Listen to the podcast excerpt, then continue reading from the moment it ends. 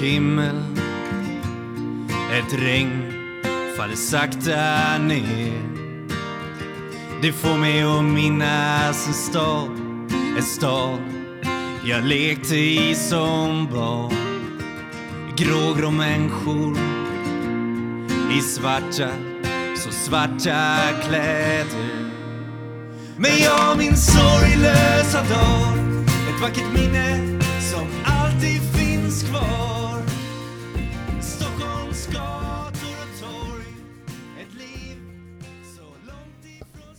Ja, hej och välkomna till Beroendepodden alla fantastiska lyssnare, nya som gamla. Extra välkommen till dig som lyssnar för första gången. Det här är en podcast om alla olika sorters beroende, medberoende och psykisk ohälsa. Jag som driver podden heter Anneli och eh, lever själv som nykter alkoholist sedan tio år tillbaka. Vill man veta mer om mig så kan man lyssna på avsnitt ett. Där drar jag en kort eh, live story. Ehm, på hemsidan beroendepodden.com så eh, finns det en eh, flik som heter Hjälp att få. På den sidan så finns det lite olika länkar till sidor man kan vända sig om man själv känner att man behöver stöd och hjälp.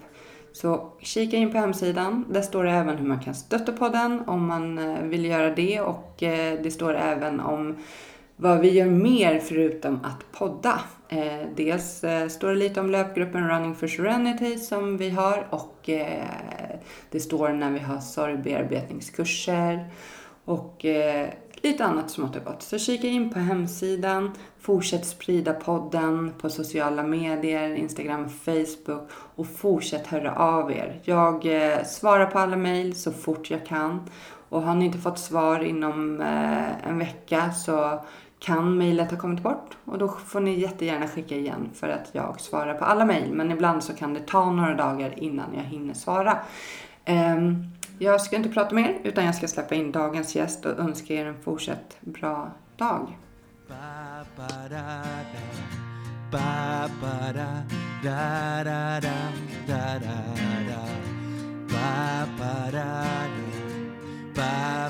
da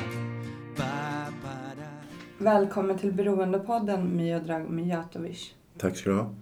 Eh, jätteglad att du vill vara med och dela med dig av din historia. Och eh, vi kan börja med att eh, berätta att du eh, lever som nykter alkoholist och narkoman sedan 15 månader tillbaka. Ja, mitt eh, nykterhetsdatum är eh, f- 2017, 14 augusti. Mm. Och eh, du är, eh, måste jag tänka nu, du är född 77 så du är två år äldre än mig. 42 är man, nej 42. 42. Mm, Nej, jag ska, fylla, jag ska fylla 41 nu på nyårsafton. Aha, Ah, grattis i förskott. Tack ska du ha. Ja, härligt. Du fyller år på nyårsafton eller? Mm. Mm. Förut var det det. Ja. Ehm, men som sagt, vi ska... Ja, du ska få berätta om din historia, hur det var, vad som hände och hur det är idag. Mm.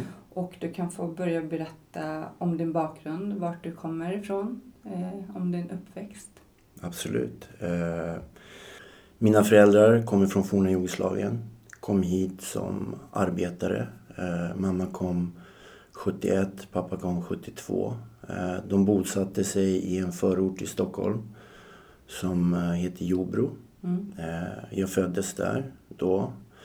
Växte upp eh, med ganska, alltså i början väldigt så här eh, tryggt om jag får säga. Till en början när jag kan titta tillbaka idag innan jag som väldigt ung pojke började förstå att någonting inte var rätt hemma. Och jag brukar berätta det ibland när jag är ute och talar om min historia att eh, jag försökt tänka så här tillbaka i, ju, ju längre jag har blivit nykter så kommer det upp ganska mycket känslor och tankar för jag vet ju att jag har varit ganska låst i mycket. Men mitt första minne är ju att eh, när min pappa slår min mamma. Mm. Eh, eh, och eh, Hur gammal är du då ungefär? fem år. Mm. Mm. Eh, Och det, det, det jag vet idag är ju att den här traumatiska händelsen eh, satte ju en viss liksom, ribba för mig och min ilska gentemot min far. Eh, för jag växte ju ändå upp med den känslan och har än idag att jag hade en väldigt nära kontakt med min mamma. Eh, min pappa var en hårt arbetande man. Sällan hemma. Eh, och när han var hemma under periodvis, vissa gånger, så var det väldigt jobbigt. Jag kunde, när jag gick upp och skulle gå till förskola eller skola, då hade han redan gått till jobbet. Och jag kunde gå och lägga mig på kvällarna eh, när, när han kom hem. När jag gick och la mig var det väldigt lugnt hemma. Och så kom han på fyllan. Då började han och min mamma tjafsa. Han var många gånger eh, väldigt taskig mot min mamma. Och det var ju den här psykiska terrorn. Min pappa har bara slagit min mamma en gång. Men just den händelsen var så här, den satte spår i mig ganska hårt. Och om du till exempel tänker så här att jag är fem år gammal, jag står i en korridor, en hall när man kommer hem till oss och min mamma och pappa börjar tjafsa om någon älskarinna som hade ringt hem till oss. Och det är det här jag också många gånger understryker att när, när äldre människor säger att barn förstår inte. Mm. Jag sitter här framför dig 35 år senare och jag kommer än ihåg orden som sades till varandra. Vad min pappa sa till min mamma. Hur min mamma började gråta och uttryckte sin sorg, rädsla inför vad som komma skall. Eh, och de börjar tjafsa där och eh, min pappa säger tyst det räcker och min mamma ges inte och eh, han ger henne en riktig käftsmäll.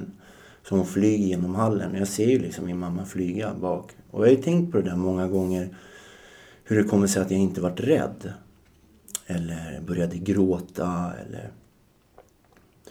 Men där och då bestämde jag mig så här. Och det var så starkt att jag ska ge igen. En dag på min pappa. Jag förstod ju någonstans att det han gjorde var fel. Jag tappade väldigt snabbt respekten för min pappa. Eh, jag hade ju ändå en känsla i mig att det är ändå min pappa. Så det fanns ju den här... Eh, jag ville ju inte honom illa. Men jag hade ändå det här agget mot han. För att han sa ju många gånger till mig så här, så här ska du göra. Och han gjorde helt tvärtom. Han sa att han tyckte om mig och min mamma. Men han kom hem och ställde till med kaos. Det blir ju väldigt fel mm. i ens huvud. Han var väldigt hård, väldigt tuff. Eh, jag, jag kommer ihåg att jag uttryckte många gånger liksom till min mamma, fan kan inte han bara jobba? Jag var ju nästan van att inte ha honom där. Eh, men det, det konstigaste i allt det här är ju det som hände dagen efter. Och det är ju nu ganska många, många år senare när jag förstår, förstått mig tänka på ett visst sätt det här medberoendet från min mamma till min pappa som hon sen i sin tur lägger över på mig i min uppväxt. Där liksom hon ligger i sängen och liksom halva ansiktet är blåslaget och det är någon äldre kusin som sitter där och tröstar min mamma. Och allting är så här diffust, du vet. Jag kan inte förstå vad det är jag befinner mig i. Jag har inte tid att tänka det som en liten kille. Det här är någonting som återspeglar sig idag när jag är vuxen hur mamma säger till mig, Sam kan du gå och hämta min plånbok? Och så går jag och hämtar plånboken och hon tar fram en 500 om jag minns rätt och säger så här. Pappa är nere vid garaget och meckar med bilen. Kan du ge de här pengarna till han? Han måste ju äta, han har inga pengar. Och jag förstod ju någonstans att han hade fäst upp sina pengar. Och det där vart ju väldigt skevt för mig.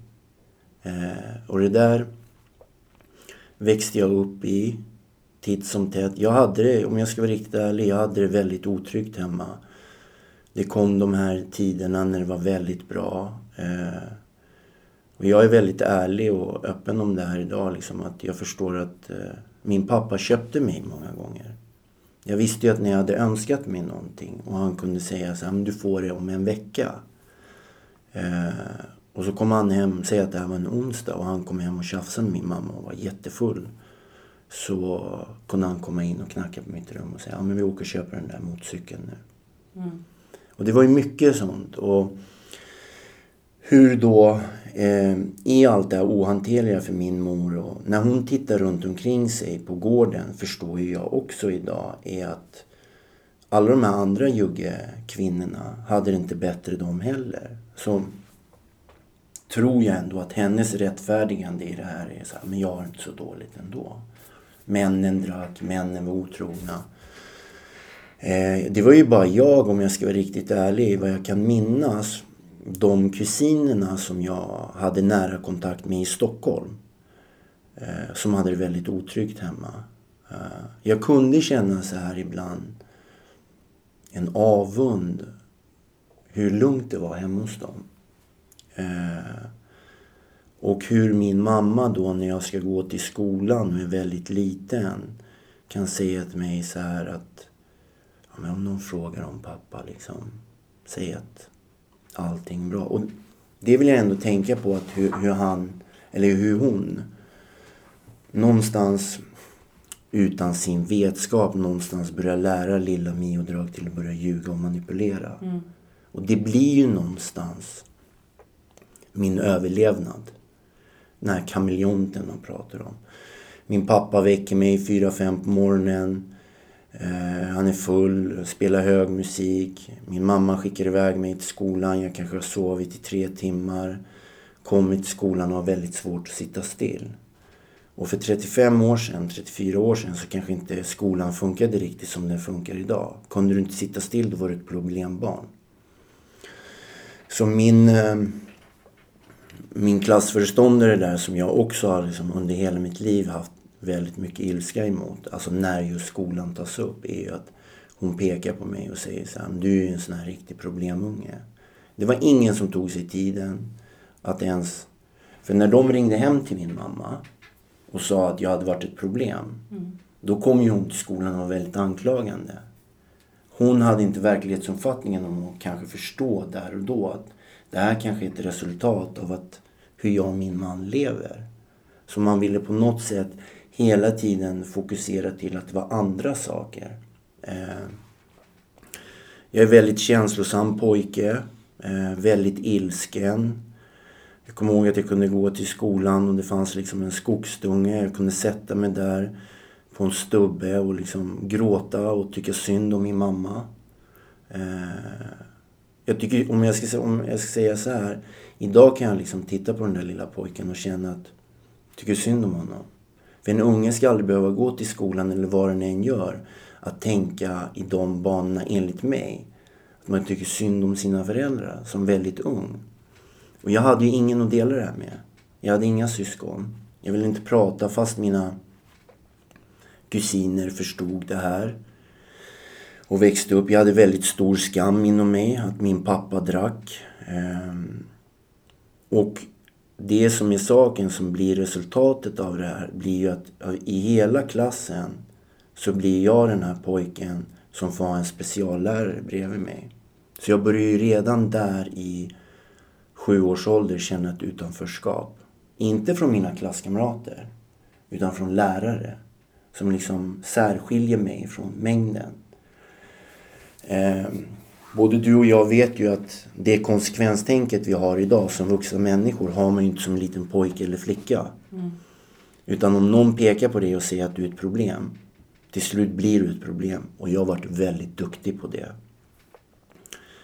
Eh, jag vet att min lärare som satt bredvid mig kunde säga till mig så här att ah, men nu har du varit eh, misskötsam. Nu ska jag gå förbi din pappa på restaurangen och säga till honom att du har varit olydig.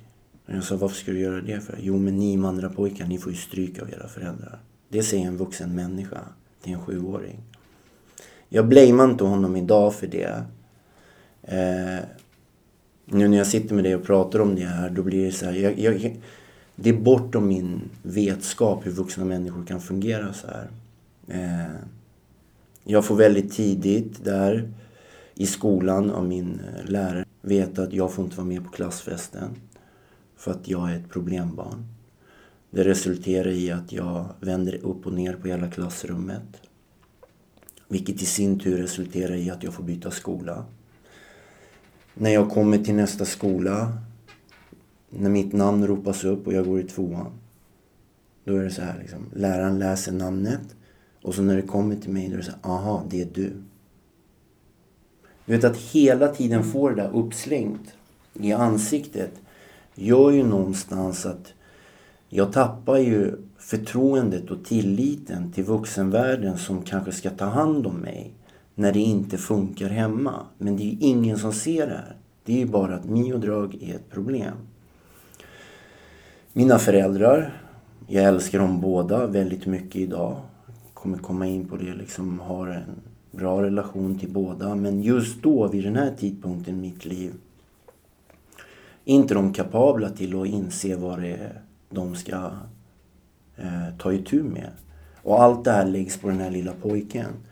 Så hela min skolgång kantras ju av liksom rektorsamtal, eh, peka finger till lärare, slänga sudd på lärare. Liksom jag blir ju ohanterlig. Och eh, när jag har då vissa andra killar i min omgivning som liksom pushar mig till det här också så växer jag ju i det.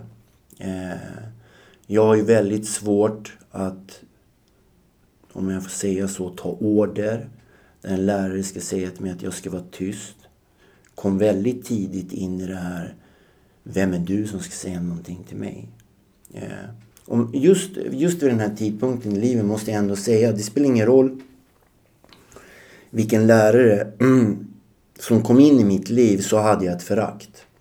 Förutom en gympalärare. Eh, som liksom var där. Jag var ju vä väldigt duktig i sporter. Eh, jag var duktig i... Jag var inte bäst. Jag var väldigt duktig i basket. Jag var väldigt duktig i fotboll. Spelade mycket tennis med ett par vänner vid sidan. Och det var ju ganska konstigt i sig att... Du vet, ibland brukar människor beskriva mig, när jag säger så att jag har varit väldigt förbannad ung kille. Så brukar vissa säga så men fan eh, jag kommer inte ihåg att du var så. Men inombords och hemma. Och jag tappade ju... Jag tappade också väldigt snabbt respekten till min mamma.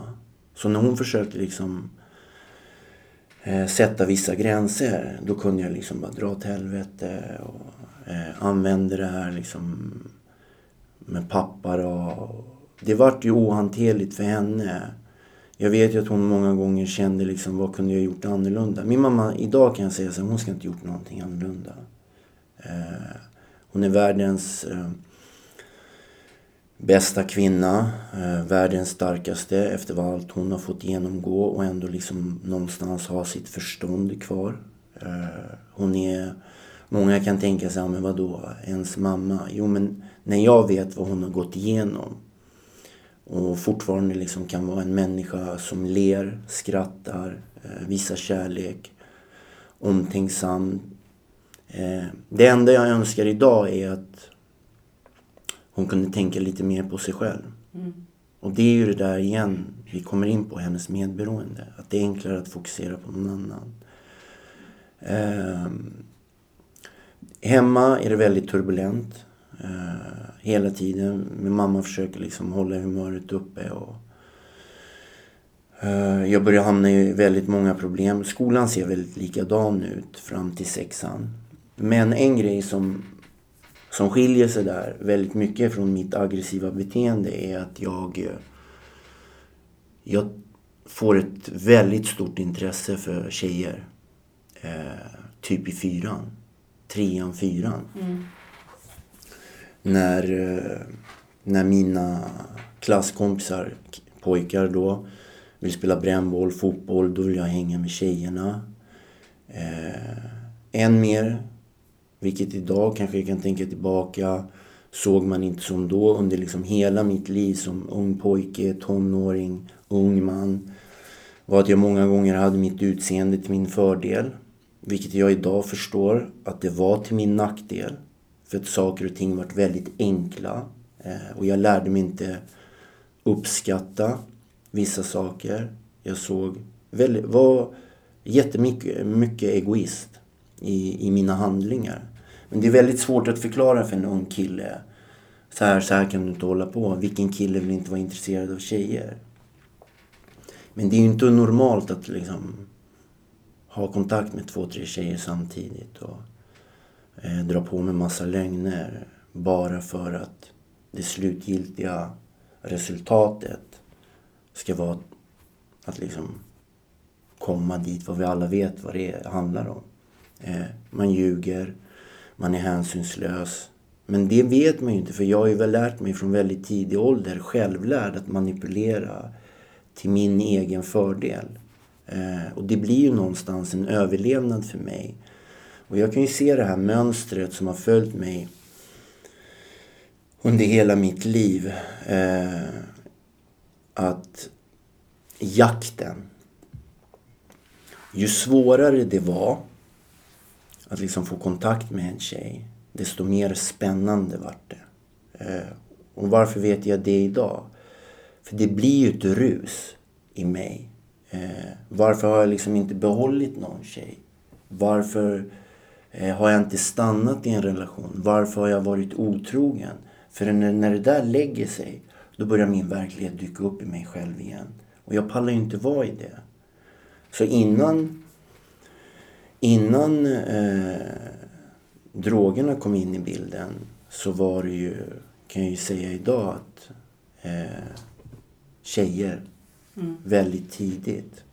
Och om jag skulle gå på någon skolgård nu och träffa en 15-årig kille och säga till honom så här, se mig själv och säga så här, men det här du håller på med det är inte ett okej beteende. Då hade ju en kille sagt, men vilken kille vill inte ha tjejer? Mm.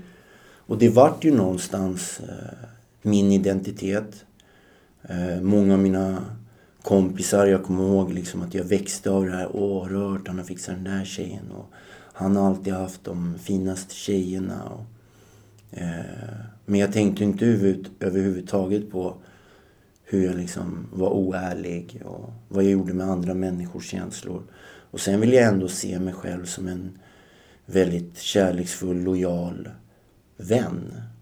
Idag går inte det riktigt ihop. Jag tog ordet lojal när det passade mig. Eh, så liksom det här fortgår. Ehm, jag började väldigt tidigt, kanske vid 14-15 års ålder, eh, intressera mig för att stjäla. Det blev också en kick, en rush i det. Så jag har hela tiden under hela mitt liv drivits av att det här på något sätt, det här får du inte göra. Eh, som ett adrenalinpåslag som händer. Det är exakt, för mig i alla fall, det är min verklighet. Att, att göra inbrott någonstans och vara orolig för att liksom känna den här, kommer polisen komma? Exakt samma påslag är det att vara i en relation till en annan tjej och sen gå och vara otrogen. Shit, kommer jag bli påkommen? Och någonstans blir det här din verklighet. Mm. Och det är det ditt kaos mår bäst i. Att hela tiden tänja på gränserna. Eh, där för mig, det handlar om erövringar. Eh, jag fick idag faktiskt höra av en vän till mig som eh, sa att vet du vad ordet, nu vet inte jag det, men vet du vad ordet hycklare betyder på grekiska? Om det är den gamla grekiskan. Då sa han skådespelare. Och det var ju, när han sa det, det var så klockrent. Det är det jag varit hela mitt liv. Eh, jag har anpassat mig till situationer. Det spelade ingen roll om jag träffade en tjej som kom från en välbärgad familj eller om jag träffade en tjej som kom eh, från liksom en helt annan eh, ekonomisk klass så kunde jag liksom anpassa mig. Var jag liksom bland vänner inne i stan som kom från de här, man säger rika familjerna, då var jag en del där också. Eh, men, och jag träffade ju en eh, min första liksom relation sådär, om jag får se det så, är en eh, tjej som jag träffade som heter Camilla. Eh, vi är väl där man blir ihop, mm. om man får säga så. Eller om man... Men eh, vad var det? Vi träffades liksom i två månader och jag vill ändå påpeka det liksom. Vi brukar skratta åt det, jag och hon och mina vänner som jag umgås med idag. Jag skulle ändå vara den här liksom, lite tuffa, balla killen liksom. Jag var ju väldigt rädd för henne när jag var liten. Hon var ju... Och där kan man ju komma in på det att ni tjejer är ju mer snabbare i utveckling om man säger så. Jag var ju... Hon var mer fysisk. Eh, jag var ju mer blyg. Och men, människor kan många gånger tycka så men vadå, var du blyg? Ja, jag är än idag blyg i vissa sammanhang. Eh, men kanske tryggare i det. och hur jag ska hantera det. Men det tar slut där och så träffar jag en annan tjej. Henne är jag tillsammans med i fram och tillbaka i många, många år. Väldigt upp och ner. Jag har jättemycket tjejer vid sidan om det och eh, det går hand i hand det här. Jag börjar väldigt tidigt festa. Eh, på hemmafronten är det fortfarande likadant. Eh, pappa håller på som man gör. Mellan han och mamma och mamma och pappa försöker liksom, de märker ju att jag börjar balla ur. Eh, jag har ju totalt tappat respekten inför de två och eh, gör min egen grej. Jag hittar min... Min familj hittar jag mina kriminella vänner. Jag drevs ju många gånger av, jag såg upp till de här killarna som var lite äldre. De förde sig på ett visst sätt, de pratade på ett visst sätt. Eh, jag kände liksom ändå eh, att det fanns en viss kärlek från dem. Men kärleken kanske var den att när man var yngre, men hur gör du det här? Och sen om det gick bra, och bara, Åh, du är bra brorsan hit och brorsan här. Och, eh, alla, alla, alla vi killar som liksom växer upp där i Jobro har ju sina historier. Men jag vet inte egentligen, jag försöker ibland tänka på det, varför jag drevs av det här kriminella... Jag vill ändå påpeka det, jag var aldrig liksom yrkeskriminell. Jag gjorde väldigt mycket kriminella grejer kopplat till mitt droganvändande. Eh, många av mina andra vänner gick ju vidare sen till liksom på heltid. Mm. Så som du går till jobbet 8 till 9 gick ju deras hjärna nästa stöt, nästa stöt, nästa stöt. Eh, men jag hade väldigt mycket pengar hemifrån.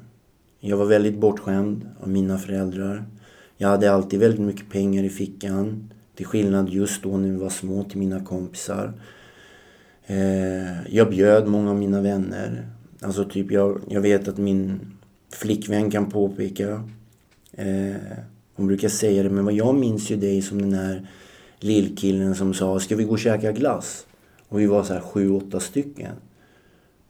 Och jag liksom bjöd alla. Det var inte vanligt. Liksom, jag var... Jag, jag tror att jag hade en stor saknad, eller jag vet, av syskon. Jag vet att jag alltid påpekade till min mamma att, eh, att jag ville ha syskon. Jag förstår min mamma idag med tanke på hur hon levde med min pappa. Inte ville skaffa fler barn med han. Det var väldigt tufft eh, för henne. Och än mer när, när jag liksom började bli tagen av polis och få gå med henne till socialkontoret för det kommer såna orosanmälningar på mig. Jag hade ju vid, vid 14-15 års ålder hade jag ju testat hash. Mm. Eh, vilket jag tyckte var så här överreklamerat. Eh, det enda jag tyckte som hände på mig det var så här att jag rökte på, ha ha ha, jag skrattade mycket och var typ som det heter flumhungrig. Och ville bara käka choklad typ. Men jag fick ju ingenting gjort. För jag är väldigt hyperaktiv kille. Eh, sen tyckte jag också att ibland kunde haschet eh, spä på liksom mitt dåliga mående i mina tankar. Man kan bli väldigt djup av det. Så det var inte riktigt min grej. Fylla var inte heller eh, min grej. Just då väldigt tidigt. Min första fylla vaknade i någon diken någonstans. För att jag minns att mina föräldrar skulle gå på någon fest. Och eh, jag såg alltid min pappa och de drack liksom Kommer ihåg det? Whisky Ballantines. Såg så gott ut. För det, jag tyckte att det såg gott för att det, det såg ut som äppeljuice. Jag älskade äppeljuice. Eh, men så skulle de gå. Och vi skulle gå på någon sån här högstadiedisco. Och eh, jag bara, men fan jag ska ta ett par virre. Det jag inte förstod var ju liksom att det tar ju tid för alkoholen att kicka in. Så jag hällde upp ett sån här shotglas av whiskyn. Tar den.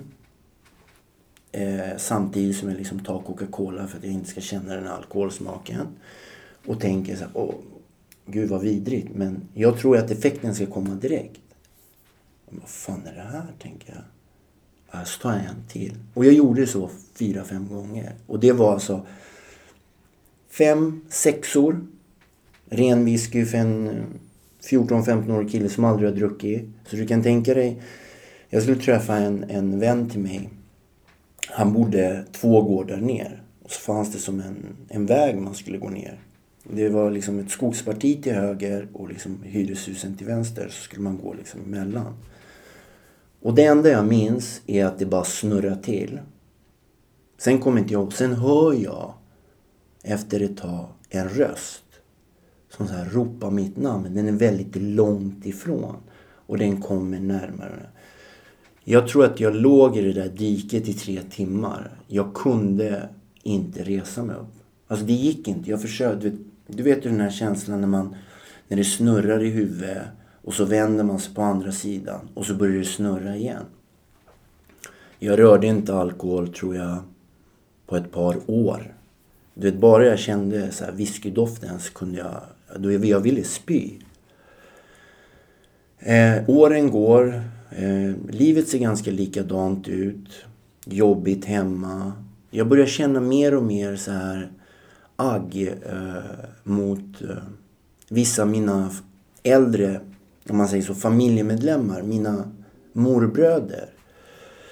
Vilket jag ändå respek jag respekterar ju dem idag. Men jag kunde ju känna så här, varför är det ingen som gör något? Jag tänkte på min pappa, för hur tänkte jag då? Det är deras syster. Jag vet att min mamma lever med min pappa.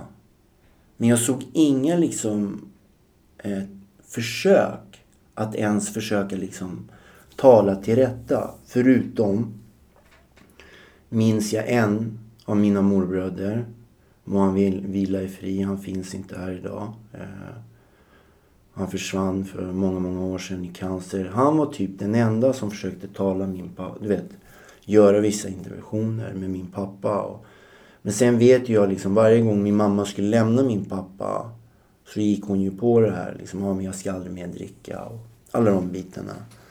Där jag idag också, Anneli, kan tänka så här. De brukar säga så här att en moders kärlek till ett barn är det starkaste som finns. Kvinnor väljer att gå ut och börja knarka. Skiter i sina barn. Min mamma, jag vet att hon älskar mig. Det vet jag. Men en fråga som ploppade upp i början på min nykterhet, det var så här att om du verkligen älskade mig och jag uttryckte att jag var rädd för min pappa, att jag inte ville vara i närheten av honom. Hur kommer det sig att du inte lämnade honom? Jag har förlåtit henne för det här idag. Men det är ju så här tankar och känslor som kommer upp. Som jag kanske, om jag blir förälder imorgon, får ta lärdom av. Eh, och det var ju hennes kaos i allt det här. Eh, åren går. Eh, jag börjar mer och mer liksom söka mig till eh, till mina vänner. Eh, Stockholms uteliv är runt hörnet. Jag börjar liksom komma upp i 17-18 års ålder. Det är mycket så här, eh, element av kriminalitet där. Så här inbrott och eh, ett par rån eh, i början. Det är ingen, inget som jag kanske idag ser, eh, inte ens då märkvärdigt, men det var snabba pengar. Eh, jag drivs ju mer och mer mot livet på Stureplan. Eh, man hör och ser mycket om det. Det finns jättefina tjejer där. Så, det var ju liksom the main focus. Och det har ju varit, kan jag se idag, som en röd tråd genom hela mitt liv. Eh, det har varit liksom det som jag mest känt mig hemma i. Eh, och eh, jag känner så här att jag brukar beskriva någon gång, jag trodde att jag hade en första kärlek eh, när jag hade min tonårskärlek. Så fel jag hade i det. För det här, den här situationen som uppspelar sig när jag är 19 år gammal vänder ju upp och ner på hela mitt liv. Jag är i skolan, vi ska gå på en eh, studentfest. Jag träffar en kille som heter Jonas och eh, jag frågar honom om han har något. Han säger om jag har så här nya tabletter, de heter ecstasy. Och eh, jag bara, typ. Jag frågar vad det är, men jag frågar inte hur blir man? Så han bara, men det, vad är det? Ja, men det är såna här tabletter man eh, dansar mycket av. Och blir väldigt eh, kärleksfull. Mm. Jag bara okej, okay, vad vill du ha för den? 300. Här, tog den. Mina vänner hade ju fixat gräs. Och det är också en sån här grej att jag berättar inte till dem. Eh, så vi befinner oss på, vi skulle gå på en studentskiva ute på Djurgården. Och eh, vi går på Strandvägen. Eh, och tänk dig ändå liksom under många, många av de här åren som jag upplevt var ju liksom hemma, väldigt förbannad, skrek till min mamma, skrek till min morbror, tappat respekten för min pappa. Var ingen bra pojkvän. Alltså alla de här kategorierna av där man liksom har misslyckats i allt ser jag. Eh, och inombord i mig var det liksom hela tiden att jag var på hugget. Ta den här tabletten, Damir och Dejan, som eh, väldigt nära vänner till mig. Som inte heller lever idag. Tack vare att eh, de dog i den här liksom, sjukdomen till slut. Som är narkomani. Eh, jag tar den och vi börjar gå ut mot Djurgården. De är lite framför mig. Eh, jag tuggade sönder den i, i munnen och jag vet inte varför jag gjorde det men det var så här jättebäst. Och så här efter 20-25 minuter så började jag känna så här ett rus. Så liksom varje gång jag tar ett djupt andetag, för det blir så på något sätt. Det var så att jag andades väldigt djupt. Så kittlar det hela kroppen.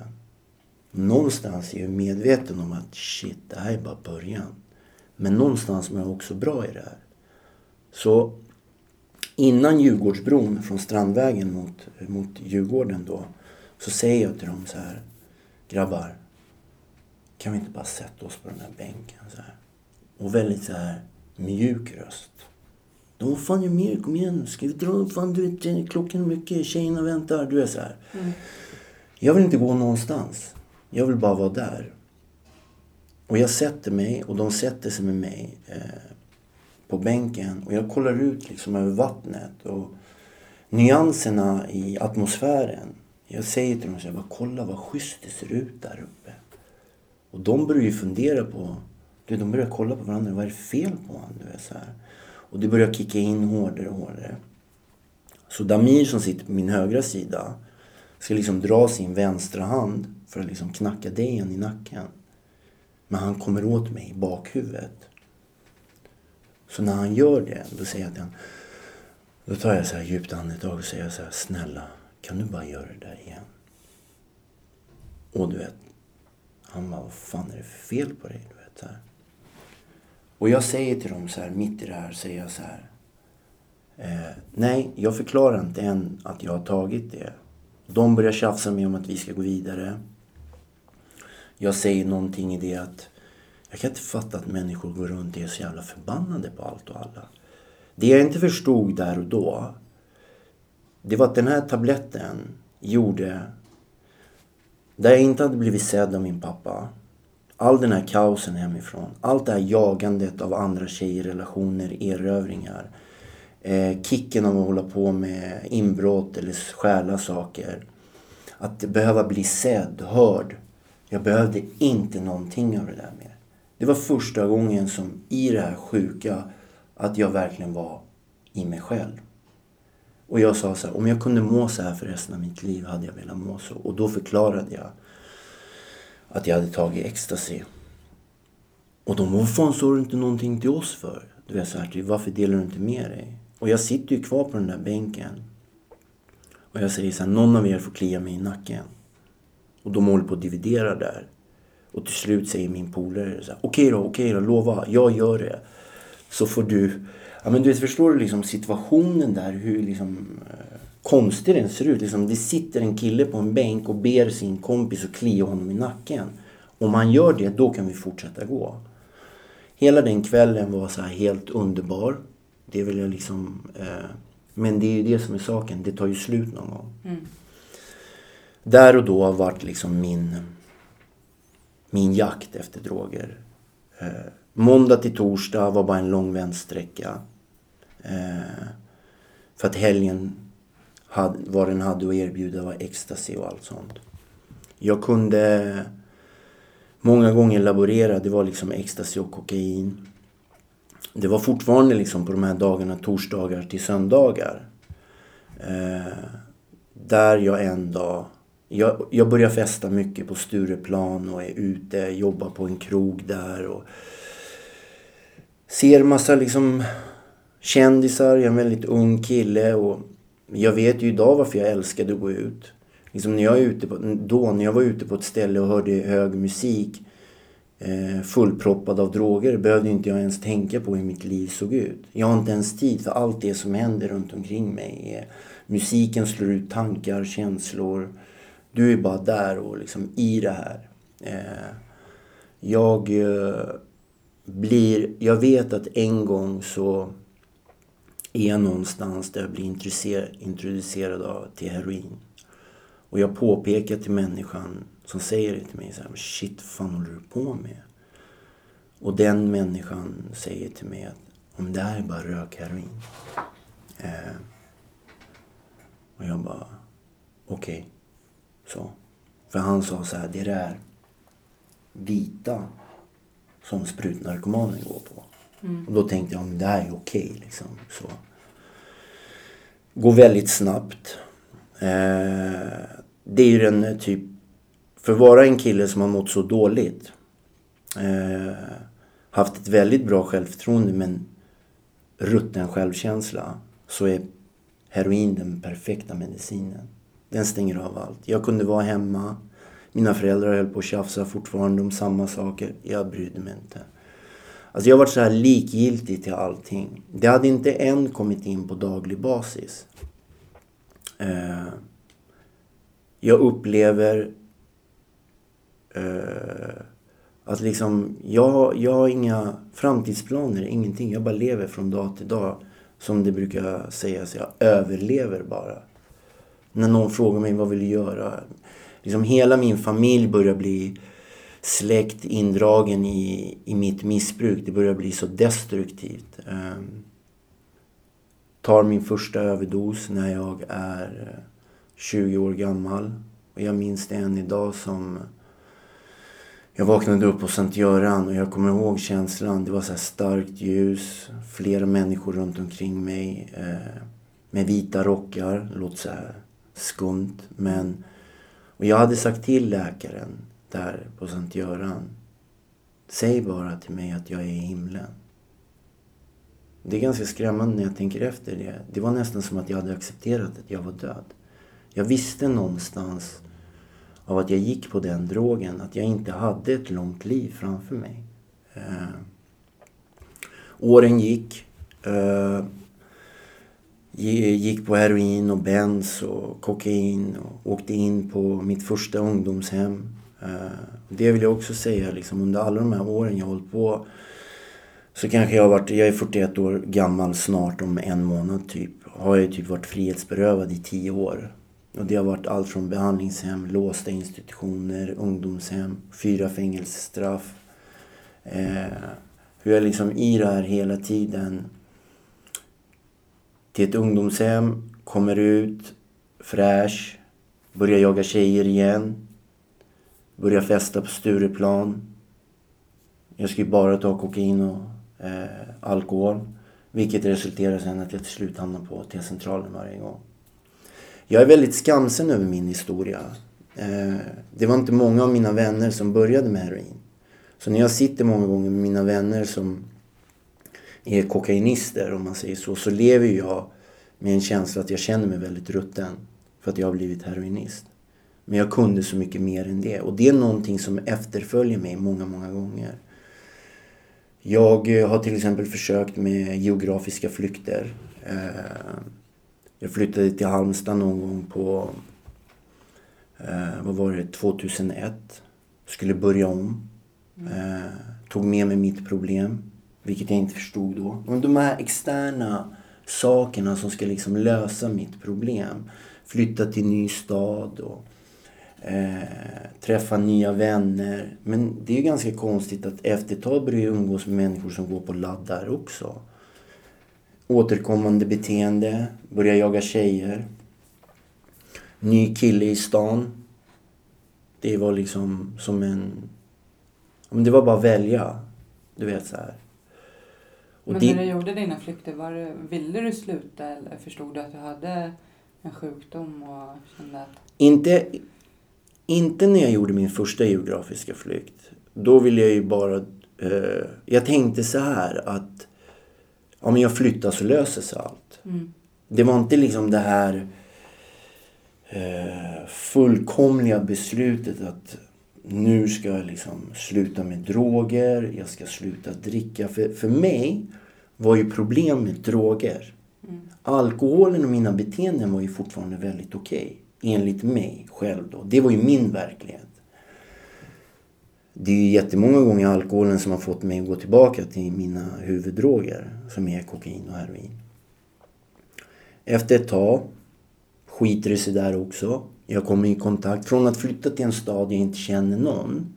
Till att först börja umgås med vissa kriminella killar som går på kokain och gör vissa dåliga handlingar. Till att vara omringad av liksom jättemycket tjejer och fortfarande väldigt mycket otrohet. Men det ska ju vara på mitt sätt. Vill inte se min... Eh, vill inte erkänna, tror jag, mitt problem i allt det. Någonstans i mitt undermedvetna eh, fanns en röst. Väldigt svag röst på att det här är inte okej. För jag höll ju exakt på med samma sak som min pappa gjorde. Jag sa jättemånga gånger till min mamma att jag ska aldrig bli som pappa. Men jag vart ju så mycket värre. Det jag rättfärdigade med när min mamma påpekade att det inte är okej att jag håller på så här med tjejer. Då sa jag så här. Jo men mamma jag har inte bestämt mig än vem jag ska gifta mig med. När jag gifter mig, då kommer jag vara en bra man. Som att det var okej. Så jag levde ju på det här att träffa en tjej och skulle besluta mig att eh, vi skaffar barn. Då ska jag minsann skärpa mig. Det vet ju både du och jag att det är inte sanningen. Eh, för man skjuter ju fram hela tiden de här grejerna. Till slut kommer tillbaka till Stockholm och eh, hamnar i tungt heroinmissbruk igen. Eh, vilket leder till ett par överdoser. Eh, jag tror att jag hamnar, eller jag får liksom mitt fjärde LVM. Och det är lagen om vården och missbrukare och det är ju när du totalt liksom har tappat kontrollen över ditt eget liv och det menas i deras eh, när de förklarar för en du, du är fara för ditt eget liv och det blir ju så när man går på heroin och tar ett par överdoser att du har ju inte kontrollen längre. Mm. Men det är inte fel på mig, det är ju fel på min alkoholiserade pappa. Eh, det är fel på, eh, på min mamma. Eh, om jag bara hittar den rätta tjejen så ska allting fixa sig. Om jag bara hittar de rätta vännerna. Och, om jag bara börjar plugga så kommer allting fixa sig. Jag vill inte ta itu med egentligen vad som behövs göras. Jag vill göra de här quick fix. Jag är villig att liksom investera 10% i att jobba på min nykterhet. Men jag vill ju ha 100% tillbaka. Och det funkar ju inte riktigt så. Eh, så jag väljer att eh, jag går med i metadonprogrammet. Eh, vilket jag idag är glad att jag gjorde. För det första två åren var jag liksom jag skulle hålla mig borta från heroin. Vilket jag utvecklade tungt bensoberoende. Och jag var med i åtta och ett halvt år. Och jag brukar beskriva... Om jag hade ett dåligt mående vissa gånger under långa perioder när jag gick på droger så är det ingenting jämfört med när jag, när jag var med i metadonprogrammet. Jag funderade bokstavligen på att ta mitt liv flera gånger. Det var... Det är min sanning. Eh, det var som att du skulle säga till mig så här, gå in i den där garderoben. Och sen knackar du på den där dörren och säger kom ut och jag frågar vilket årtal är det? Och så säger du till mig det har gått nästan nio år. Det har inte hänt någonting. Jag har blivit mer osocial. Jag vill inte umgås med någon. Jag är helt likgiltig. Jag har fullkomligt tappat tron på mig själv och livet överhuvudtaget. Och är så självömkande. Och det är fel på SOS och det är fel på den och det är fel på den. Och jag måste ändå understryka att jag är väldigt rädd till att tända av från det. För jag hade hört så här mardrömsscenarium att det är en så här lång abstinenstid. Och, eh, men jag funderar ju så här jättemånga gånger. Om jag köper piller och köper massa heroin så åker jag ner till Bosnien där mina föräldrar kommer ifrån och så tänder jag av på egen hand. Vilket inte vart så. Det resulterade i att eh, jag tog ett par överdoser till. Eh, med, med kombination av piller. Mm. Och får då ett, eh, eh ett LVM igen. Och eh, jag hade, jag kommer ihåg det att fyra månader på det här LVM-hemmet, Rälsögården, är jag i abstinensfas. Där kände jag också i allt det här att jag ändå, kan låta konstigt att säga, eh, ett väldigt starkt psyke. För under tiden jag är där, efter tre månader, då ringer min metadonmottagning och säger att jag får komma in i programmet igen för jag fick en sån här spärrtid som det heter. Och till och med i det här värsta måendet jag har där jag svettas, jag kan inte käka. En minut är som en timme, en timme är som en dag. Man tycker bara synd om sig själv. Mm. Och man mår väldigt dåligt. Jag bara, nej. Jag var verkligen så här bestämd. Kommer till eh, ett eh, behandlingshem och eh, efter abstinensfasen nere i Nässjö eh, och är där och ska göra liksom en förändring men inte villig helt fullt ut att ta det här beslutet att verkligen gå in på djupet utan än en gång ska bara det här att byta stad, byta miljö. Nu är jag bara glad att jag har blivit kvitt metadonberoendet. Vi bestämmer oss, jag och ett par killar, till att eh, vi ska rymma en dag från det här öppna Eller inte rymma, men vi ska gå ut på kvällen. Vi ska gå in, eh, åka in till Nässjö. Så en av de här personalen som jobbade natt, vi visste ju att hon brukade somna på nätterna. Eh, så vi beställer en taxi, vi åker in till Nässjö. Och det är klart att folk i Nässjö hör ju på våran röst att vi inte är därifrån. Och då säger en tjej som jag träffar där, hon bara, ah, var är du ifrån? Nej, hon säger inte, hon bara, vad gör du i Nässjö? Jag bara, men jag är här med jobb. Ännu en lögn. Eh, vilket resulterar i, jag inte vet att den här tjejen kommer bli min flickvän. Men jag har ju startat våran relation med en lögn och håller ju på och ljuger i två månader för att jag är på ett behandlingshem. Och håller på och hasslar och ljuger och manipulerar. Till slut säger jag ju sanningen. Eh, och hon börjar hälsa på mig och efter ett tag så bestämmer vi oss att eh, jag hade varit där åtta månader. Jag gjorde en yrkesutbildning i, i Nässjö. Fick jobb eh, på Elgiganten i centrala Jönköping. Och eh, ja, vi bestämmer oss för att vi ska börja på nu. Det jag inte förklarar till henne varför jag vill till en ny stad är att jag har en rädsla av Stockholm. Jag vill inte tillbaka till Stockholm. Men i alla fall, vi flyttar dit och det går bra i början. Eh, jag jobbar, vi har en bra relation. Sen efter två, tre månader börjar jag komma in. Liksom. Jag börjar träffa, känna, lära känna killar i den här stan. Det börjar återuppspela sig. Det som, de kanske inte var kriminella på samma sätt men de gillade att festa. Och mitt kaos mår ju bra i det här. Och vad händer? Eh, än en gång är jag otrogen mot min flickvän med en annan tjej. Och det är det där jag vill komma till hur, hur mitt eh, ego igen, jag har ju inte drogerna, men hur jag drivs av det här på gränsen. Så jag lämnar ju min tjej för, för den här andra tjejen. Och det kommer, ja, det kommer ju massa varningssignaler Eh, att jag är på väg utför igen. Gammalt beteende skapar jobbiga tankar och känslor och jag som då såg mig då som före detta missbrukare. Vad kommer hända till slut? Det kommer balla ur. Eh, men jag tog den risken. Hamnade i den här relationen till den här tjejen och jag var inte klar på långa vägar. Jag, jag ljög ju där också. Eh, hon frågade ju liksom varför jag hade flyttat från Stockholm eh, ner till Jönköping. Kommer inte ihåg riktigt vad jag drog med för lögn. Men det blir ju liksom en relation mellan oss och eh, väldigt tidigt där mår jag kan jag säga idag väldigt dåligt i mitt val av att jag lämnar den här tjejen då för den här. Eh, men liksom jag är ju utspeglad att jag mår, allting är på topp liksom. Min självkänsla börjar igen bli helt kass. Jag börjar söka mig väldigt mycket till de här vännerna som festar mycket. Hon försöker liksom vara som en handbroms i det här. Det fungerar inte. Till slut börjar jag liksom ta tåget upp till Stockholm för att fixa heroin. Jag tar tåget på morgonen och kommer tillbaka på dagen. Eh, eller senare på kvällen. Sen, sista tre månaderna i Jönköping så började jag liksom gå på massa kokain.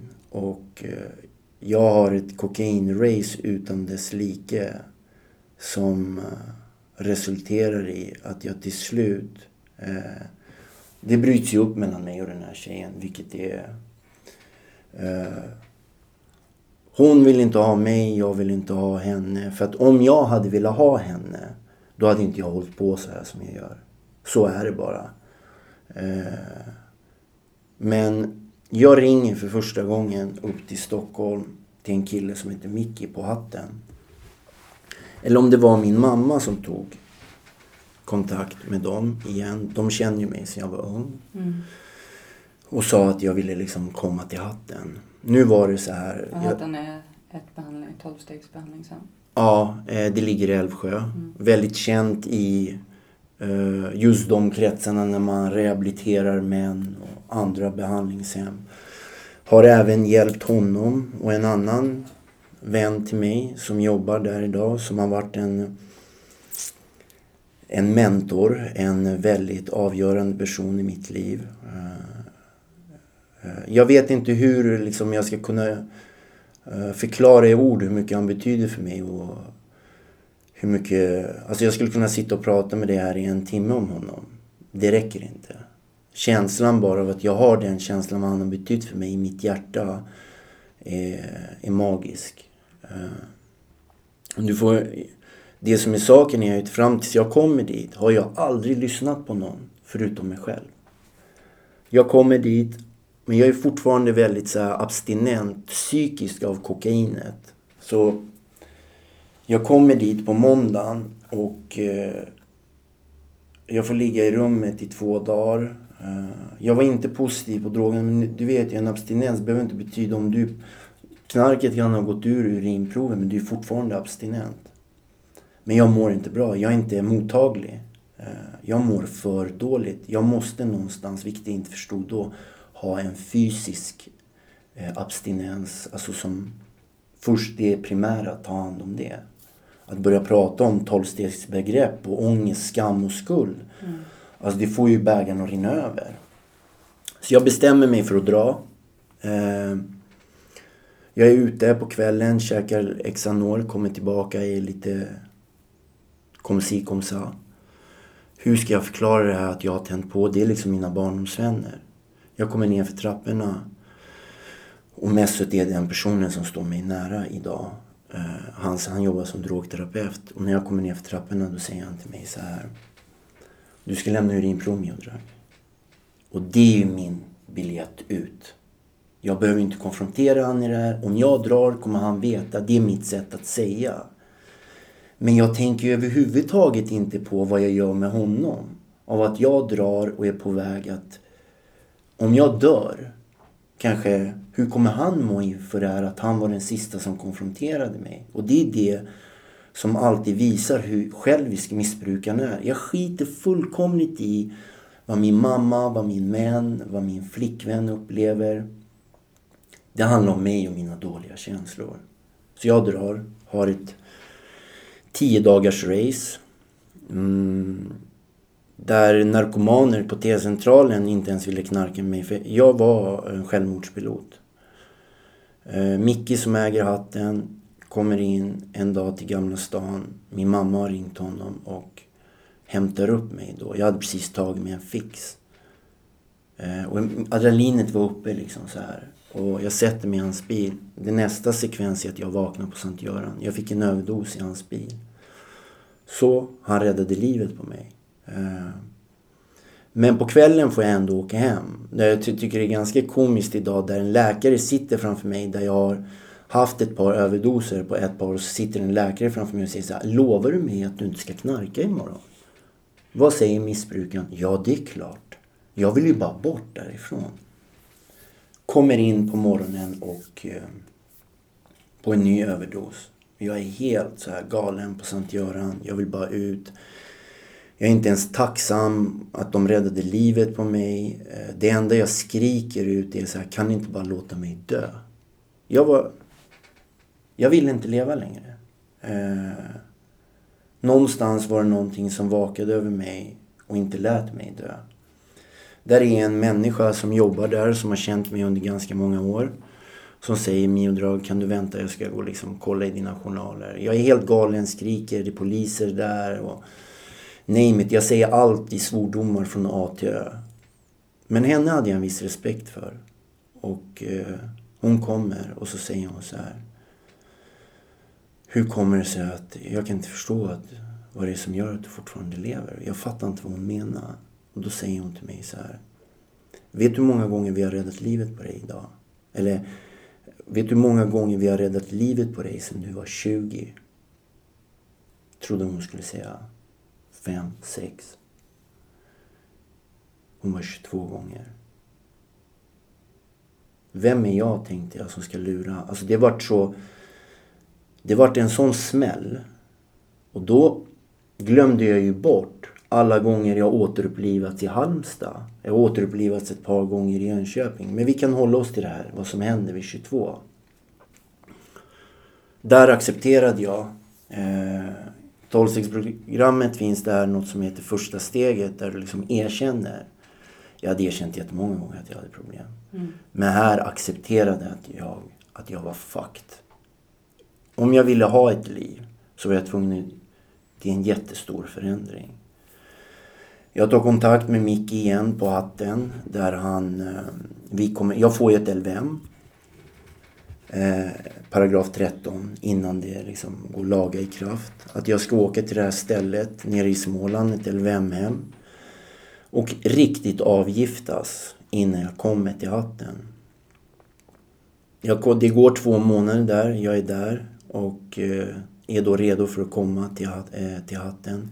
Men jag får komma hem på fredagen och eh, jag ska vara hemma med min mamma och dem över helgen. Vilket jag fortfarande liksom känner så här, shit kommer jag misslyckas? Kommer jag, tror jag verkligen på mig själv? Alltså de, jag hade ju ändå att jag ville förändras. Men du vet, två dagar i början kan vara jättelång tid.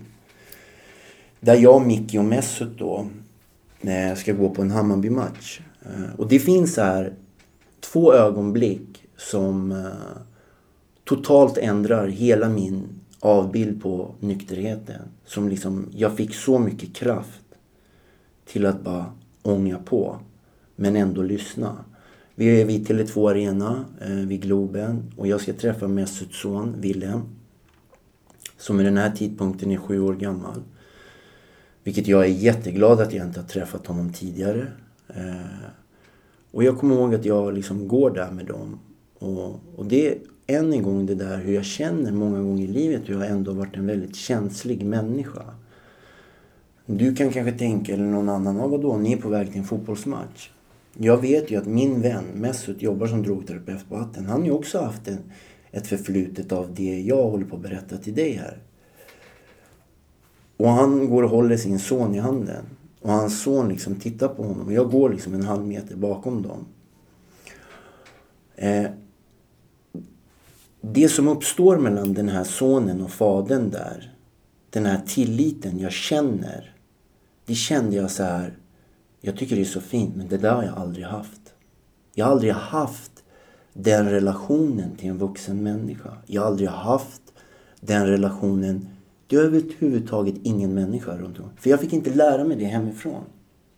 Eh, och någonting jag bestämde mig där och då, det var så här, det menas ju inte att jag är ett barn men om jag någonstans vill bygga upp sunda relationer då måste jag börja lyssna på de här männen. Och sen kom jag på måndagen till hatten. Och då säger eh, Messo Mesut till mig. Din vän Eh, eh, Alexander. Han är ju eh, med. Han har ju själv gjort liksom det här programmet. Det finns något som heter sponsor. Eh, och det är en människa som ska vägleda en i de här stegen. Man brukar väldigt ofta höra så här att det här är ett väldigt enkelt program för komplicerade människor. Min tolkning av det är att det är ett väldigt enkelt och kort program för att ställa sitt liv till rätta efter all skit du har gjort. Bara du är villig. Jag ringer Alex eh, och frågar om vi kan träffas. Och då får du inte glömma att jag och Alex har också levt och umgåtts i, i det tidigare livet. Runt Stureplan. Och vi har en gemensam faktor. Eh, tjejer, fest, alla de här bitarna. Och jag har ju en bild av hur, hur han ska vara. Jag har inte sett han på tio år. Så vi träffas på Mariatorget. Eh, och när jag träffar honom och jag ser honom på Café Rival så slås jag av en sån häpnad och vilken förändring han har gjort med sitt liv. Och vad jag, vill, vad jag menar med det, det är inte att han hade liksom utseendemässigt blivit, det hade han också. Men auran över honom, sättet han hälsade på mig, kärleken eh, jag kände, eh, lyckan till livet i ögonen. Eh, någon hade kunnat läsa den här boken till mig som man gör i det här programmet. Det var inte det jag fastnade för. Jag fastnade för hur han hade blivit. Och det är också det andra ögonblicket i min nykterhet att jag bestämde mig där och då. Det han har, det vill jag ha. Han kände ju mig. Han visste att det fanns ett annat bakomliggande problem förutom droger, kriminalitet och alkohol. Det var ju tjejer. Och då sa han till mig så här, kan jag få din telefon? Jag bara, här. Alla de här datingapparna vill jag att du tar bort. Eh, jag tänkte så här, shit fan det är ju det enda som håller mig vid liv typ i min nykterhet. Jag var ju fortfarande ny. Eh, men jag gick med på det. Jag lyssnade på honom. Han sa till... För mig var det så här, det Alex sa till mig, det var min lag. Kraften hämtade jag på mötena. Det finns ett viktigt steg för mig i det här programmet som kommer till den här biten, min del. Mm. Och du vet ju att jag själv hade berättat för dig liksom från tidig ålder vilket agg jag kände mot min pappa. Eh, och när jag gick igenom det som är liksom det fjärde steget i tolvstegsprogrammet och liksom skrev honom, det finns en lista man skriver och det jobbet man gör för att liksom någonstans börja släppa det här.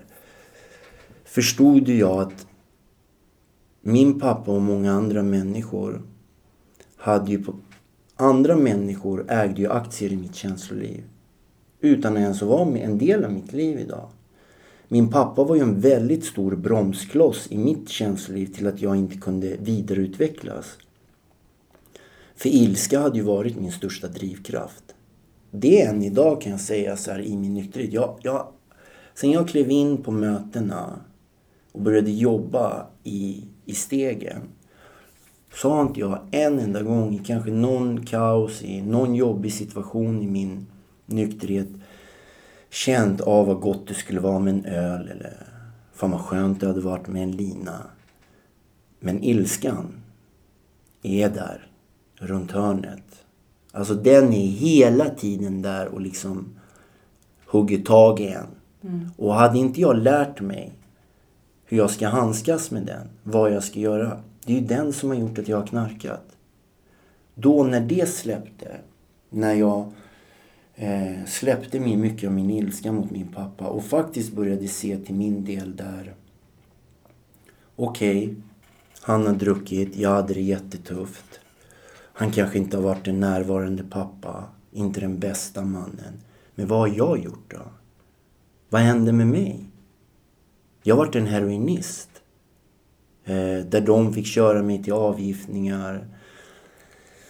Och någonstans, och min pappa kommer från det här gamla gardet, en viss gammal mentalitet att man kanske inte pratar om känslor. Eh, så vart det ju någonstans, jag är en vuxen man idag. Så jag kan inte skylla på min pappa längre. Och det är att ta ansvar.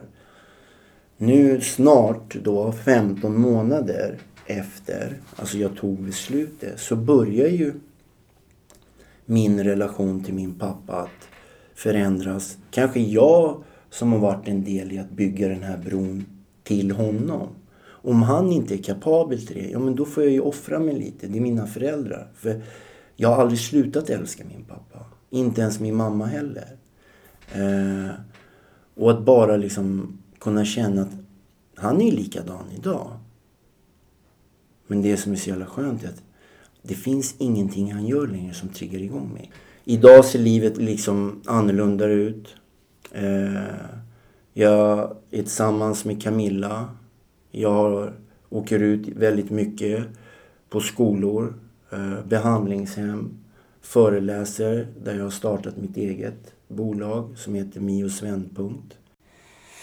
Ja, herregud. Tack så jättemycket att du kom och delade med dig av din historia. Och jag, ja, jag har känt igen mig i massa.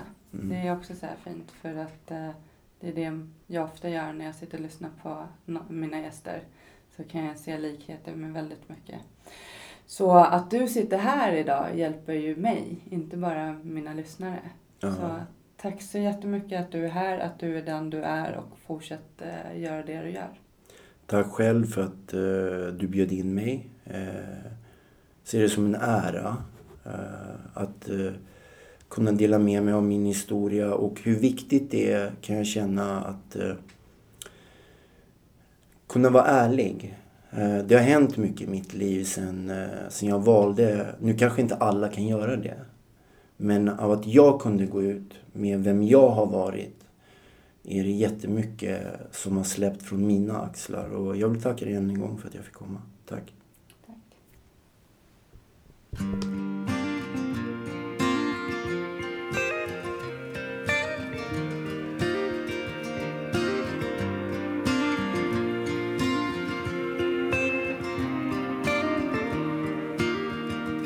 Mörk himmel, ett regn faller sakta ner det får mig att minnas en stad, en stad jag lekte i som barn.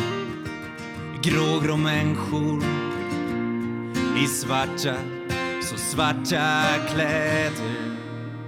Men jag min sorglösa dag, ett vackert minne som alltid finns kvar. Stockholms gator och torg, ett liv så långt ifrån sorg. Ba, ba, da, da.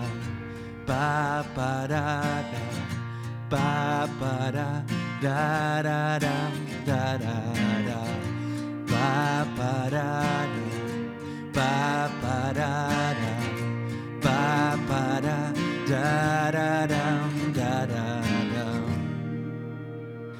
Dyster T-baneperrong, ett liv inrutat i betong. Stäng ut det andra med musik. Fokusera allt på att bli rik. Här finns en dyster atmosfär. Ett liv kretsat kring karriär. Men jag min sorglösa dag. Ett vackert minne som alltid finns kvar. Stockholms gator och torg ett liv så långt ifrån sorg. Ba, ba, da, da. Ba, ba, da, da. Ba, ba, da, da, da, da, da, da, da. Ba, ba, da, da. Ba, ba, da, da. Ba, ba, da, da,